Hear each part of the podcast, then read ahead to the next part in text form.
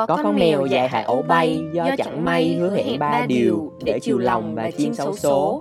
Bản thân dù cố cũng không xong, đành cất công nhờ vả đám bạn, lạng quạng gặp phải mèo mọt sách, tìm cách bay trong cuốn bách khoa. Dẫu có tâm nhưng vẫn khó thành, đành mở lời nhờ vả con người. Người khuyên rằng chờ đêm mưa bão, cất cánh bay từ ngọn tháp cao. Hải ấu nhỏ sau bao cố gắng đã chiến thắng được bầu trời xanh.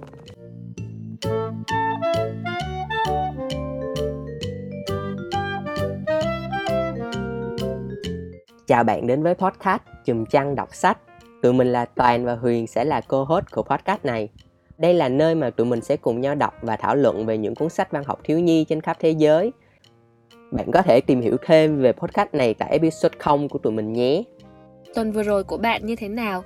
Có gì vui không? Mình thì khá là vui vì hoàn thành xong cuốn sách Con mèo dạy hải Âu bay. Đây là cuốn thứ hai mà mình và Toàn đã đọc hoàn chỉnh. Ờ, để mà so với cuốn những tấm lòng cao cả ở tập trước á, thì đây đích thị là gu sách của mình. Nó dễ đọc, dễ nhớ và đem lại nhiều cảm giác dễ chịu. Cuốn này á, thực ra là do Toàn đề xuất thì tại sao Toàn lại chọn cuốn này ha? Thì là tại vì mình cần đọc cuốn sách này vào hồi cấp 3 Khá là trễ để đọc một cuốn sách thiếu nhi đúng không nhỉ? Ờ, lúc đó thì mình đang đi lưng la trong thư viện trường để tìm một cuốn sách nào đó để mà giải trí sau những cái giờ học căng thẳng thì bất ngờ là mắt của mình va phải một cuốn sách có một cái bìa màu xanh dương của mây trời nhìn khá là dễ chịu và thích mắt. Thì khi mà mình cầm cuốn sách lên ấy, thì cái thứ ấn tượng nhất lại không phải là hình ảnh trên bìa hay là cái màu của bìa mặc dù nó cũng khá là dễ thương. Mà cái thứ mà gây ấn tượng nhất với mình đó là cái tiêu đề của cuốn sách đó là chuyện con mèo và âu bay với một đứa lớn xác và ít mơ mộng như mình á thì khi mà đọc cái tiêu đề đấy lên ấy còn cảm thấy là vô cùng tò mò. Thì chắc hẳn là một đứa trẻ khi mà nhìn thấy cuốn sách này á tụi nó sẽ vội vĩnh mẹ mua ngay cho bằng được. Thế thì đọc xong cảm giác như thế nào? Có thỏa mãn được sự tò mò ban đầu không? Toàn kể cho mọi người nghe một chút về nội dung sách đi. À mà mình cũng có một lưu ý nhỏ, đó là nếu bạn nào thích tự mình đọc và cảm nhận một cuốn sách, thì nên tìm đọc trước rồi hãy quay lại nghe tụi mình tán nhảm. Tại vì mình nghĩ podcast này sẽ phù hợp hơn dành cho những bạn thích đọc sách nhưng lại không có nhiều thời gian. Muốn lười biếng nằm dài trên chiếc giường vào cuối tuần, bật điều hòa lên, chùm chăn lại thật là ấm áp và lắng nghe tụi mình thủ thỉ. Thêm một chút mưa rã rít nữa thì hơi bị tuyệt. Rồi, nếu mà bạn đã yên vị á, thì mình xin bắt đầu kể lại cái câu chuyện trong cuốn sách như sau. Thì câu chuyện bắt đầu ở một cái cảng biển nọ. Xưa rủi thế nào á, thì có một cái cô Hải Âu đang trên cái hành trình bay di trú của mình á, thì cô gặp phải một tai nạn bất ngờ. Và trong một cái nỗ lực đầy tuyệt vọng á, thì cô nàng này đã bay được vào một cái bến cảng và rơi xuống ban công của một con mèo mun to đùng mập ú. Rồi trong những cái giây phút cuối của cuộc đời á, thì cái cô nàng này lại sinh ra được một quả trứng và buộc cái con mèo mun á phải hứa với cô ba lời hứa mà tưởng chừng là không tưởng đối với loài mèo thứ nhất á là không được ăn quả trứng thứ hai á là phải chăm sóc tới khi nó nở và thứ ba là phải dạy con hải eo non đó biết bay. Và ngạc nhiên á, là mặc dù mình nghĩ là chỉ là hứa lèo thôi, nhưng mà chú mèo Moon này á, đã cùng những con mèo khác ở trên bến cảng đã thật sự rất là cố gắng và nỗ lực để thực hiện ba cái lời hứa đấy. Và dĩ nhiên là như bao câu chuyện thiếu nhi khác thì cuốn sách này cũng có một cái kết khá là viên mãn khi mà chú Hải Âu bé nhỏ đã có thể cất cánh bay trong một cái đêm mưa bão thì trong cái quá trình mà vừa ấp trứng rồi nuôi dưỡng rồi dạy cho cái cô Hải Âu đấy bay á thì nó có rất là nhiều câu chuyện dở khóc dở cười khác. Mà cái này thì chắc là bạn nên đi đọc truyện để có một trải nghiệm tốt hơn là nghe tụi mình kể. Ừ, không kể chi tiết, vậy cảm nhận chung thì sao? Có tình tiết gì mà Toàn đặc biệt yêu thích không? Điểm đầu tiên mà mình thích á, thì chắc có lẽ là cái đám bạn mèo của cái con mèo muôn đấy ở trên bến cảng. Tại vì nó gợi nhắc mình đến hồi nhỏ khi mà mình còn vui chơi với mấy đứa trẻ hàng xóm ấy thì lúc nào cũng sẽ có một đứa cầm đầu những đứa khác để làm đủ chuyện trên trời dưới đất phá làng phá sớm nè. Khi mà đọc truyện á thì mình có cảm giác như là cái con mèo moon này nó giống như là đại ca của mấy con mèo ở cảng ấy. Tại vì nó rất là khỏe nó có thể xử gọn mấy con mèo xấu tính khác rồi nó còn đi đàm phán với lũ chuột để cứu bé hải âu nữa. Và đặc biệt á, là những chú mèo khác ở trên bến cảng đều một lòng giúp đỡ nó trong cái việc nuôi dưỡng và tập bay cho bé hải âu. Thì đó là điểm thứ nhất.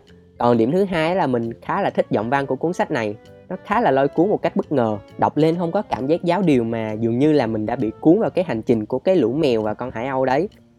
Chắc là tại vì mong đợi ban đầu của mình đối với cuốn sách này khá là thấp tại vì mình nghĩ nó chỉ là một cuốn sách thiếu nhi thôi thì văn vẽ cũng sẽ đơn giản.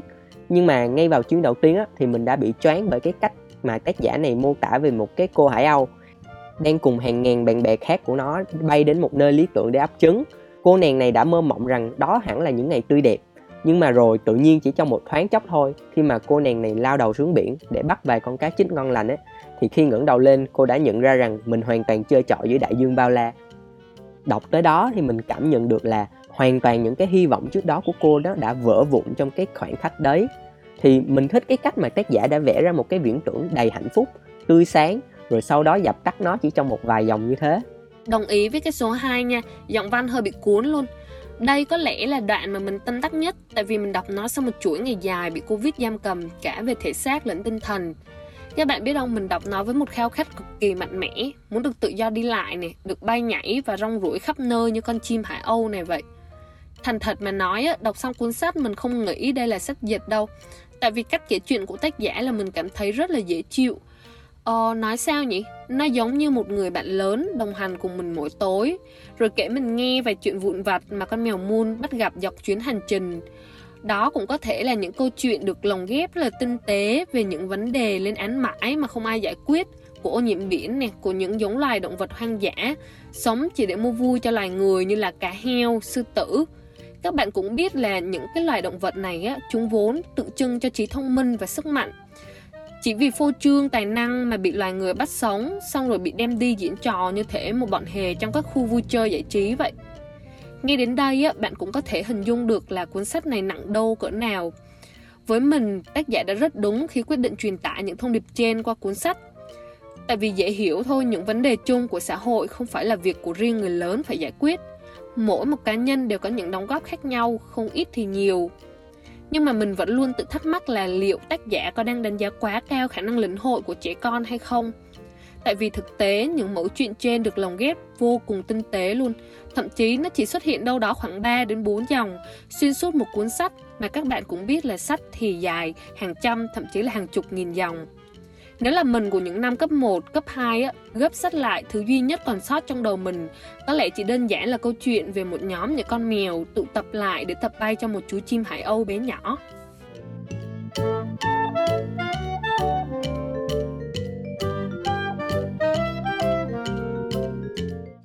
Thì đó là những cái cảm nhận chung của tụi mình về cái cuốn sách thiếu nhi này nhưng mà khi tụi mình đọc nó với một cái đầu óc đầy sạn của một người lớn á, thì chắc hẳn là tụi mình cũng sẽ có những cái chi tiết mà tụi mình cảm thấy rất là vô lý và không thể nào lý giải nổi.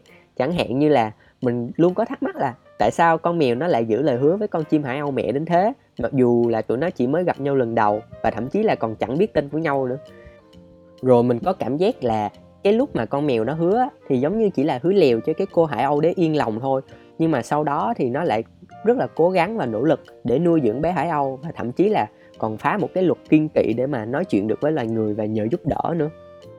Còn mình á, thì mình thắc mắc mấy cái nhỏ nhặt hơn, đó là tại sao lại phải tìm đến sự giúp đỡ của loài người để dạy bay cho con chim hải âu này, trong khi là có thể tìm đến những loài khác thân thuộc và ít mối đe dọa hơn với chúng? Đó có thể là loài chim lành tính như chim sẻ này, chim bồ câu. Rồi, tại sao lại phải để cho con mèo biết nói, thậm chí là ngôn ngữ nào cũng giao tiếp được? Từ tiếng Ý cho đến tiếng Hy Lạp. Thực sự là mình không hiểu dụng ý của tác giả được gì khi làm vậy. Huyền đừng hỏi mình, tại vì mình cũng không hiểu đâu. Mà thực ra thì lúc đọc tụi mình có nhiều thắc mắc thế thôi, chứ chúng không không ảnh hưởng lắm đến giá trị của cuốn sách này đối với tụi mình. Trong cái việc là nhắc nhở tụi mình phải sống tử tế thông qua những cái câu chuyện và những cái nhân vật trong sách, thì ở phần sau tụi mình sẽ tìm hiểu thêm về phần này nhé.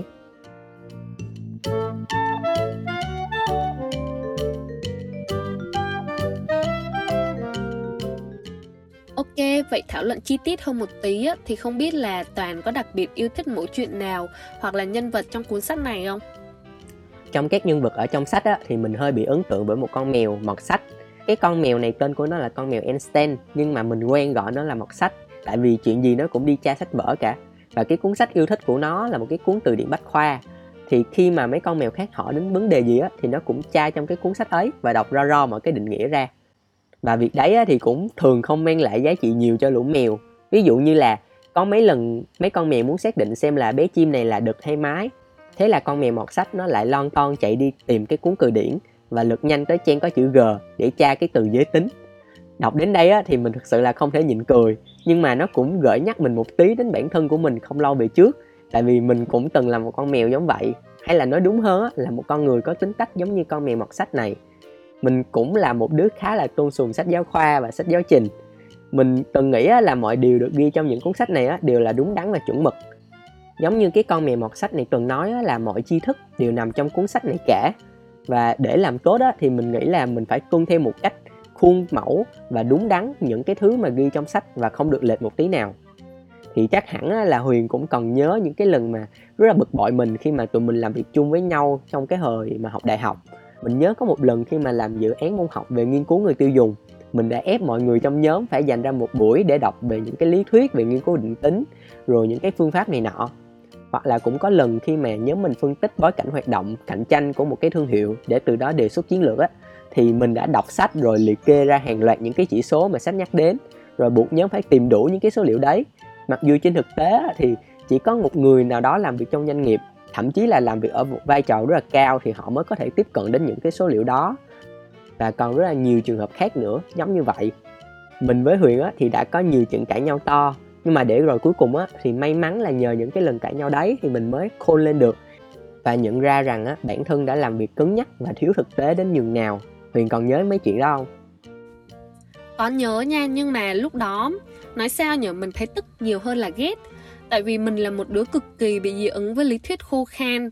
Mình còn nhớ là lúc học đại học á, cứ môn nào thầy cô ra rẽ giảng bài nguyên tiết là mình ngủ không trượt phút nào luôn.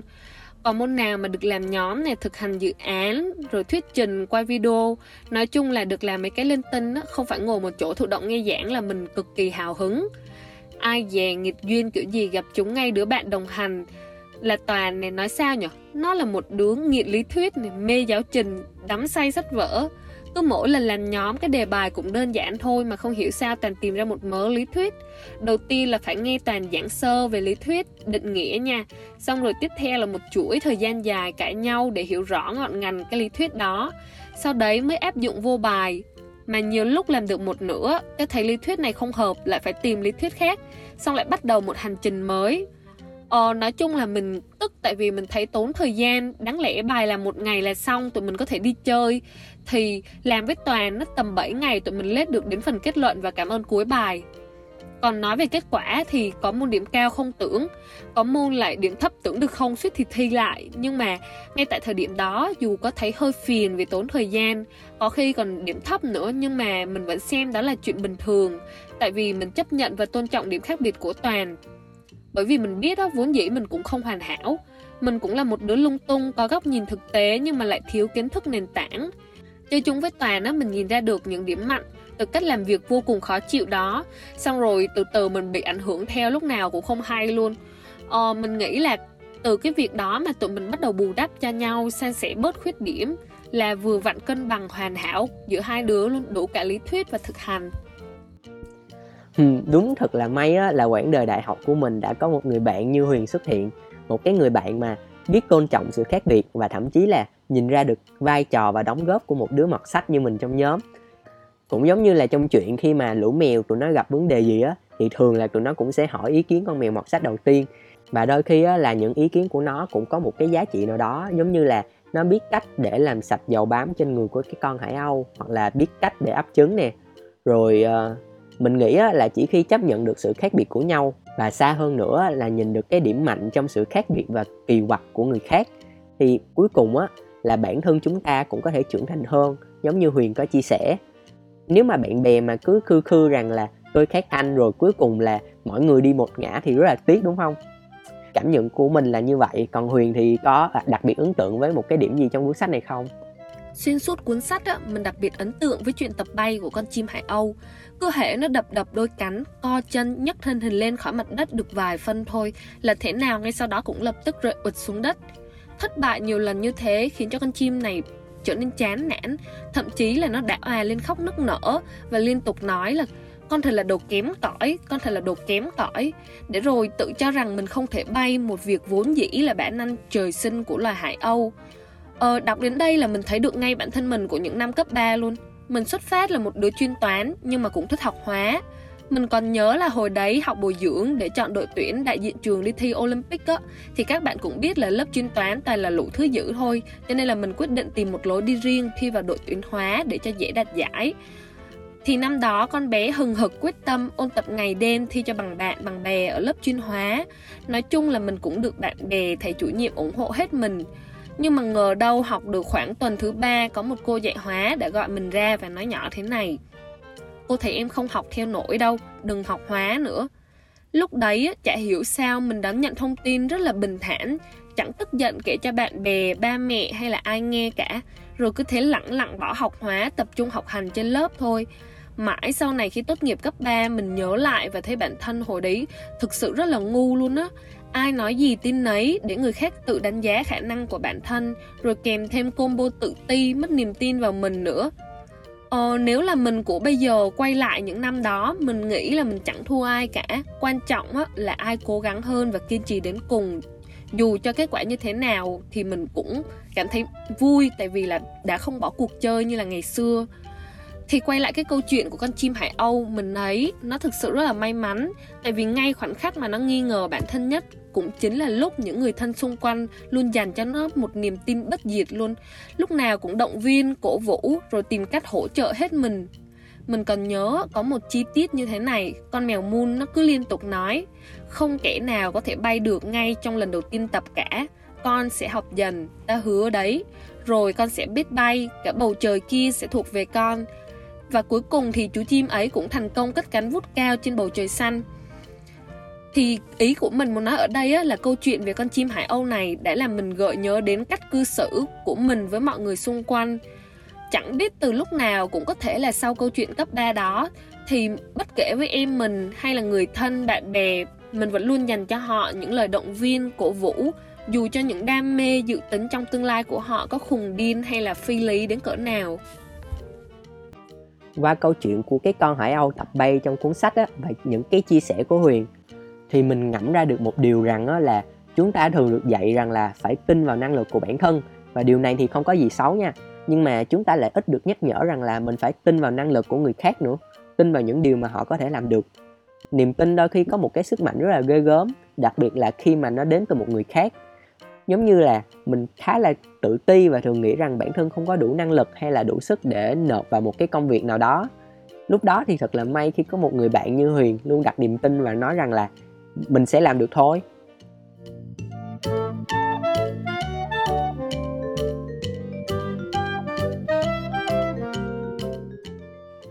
Không biết là bạn có đang không thể nào chấp nhận được sự khác biệt của một người nào đó, dù rằng là họ chỉ đơn giản là không giống bạn thôi chứ cũng chả xấu xa hay là làm hại ai cả. Hoặc là có khi nào đó bạn vô tình dập tắt đi niềm tin của người khác và khiến họ hoài nghi về năng lực của bản thân chỉ vì sự đánh giá chủ quan từ phía bạn. Thử thách của tụi mình tuần này cũng đơn giản thôi, Đó là bạn hãy thử bắt chuyện với một người em, Một người đồng nghiệp mà trước giờ mình nghĩ chẳng thể nào có thể tiếng nói chung. Và thử một lần cổ vũ cho một ý tưởng điên rồ của một ai đó mình nghĩ là chẳng thiệt gì đâu, cùng lắm thì bạn xem. Đó như là hai phút cuộc đời cho phép bản thân đi loạn một chút, cũng thú vị mà, đúng không? À nếu như bạn có bất kỳ đóng góp hay là ý kiến phản hồi nào á, thì tụi mình có để một email dưới phần mô tả. Rất là mong sẽ nhận được cái ý kiến của bạn.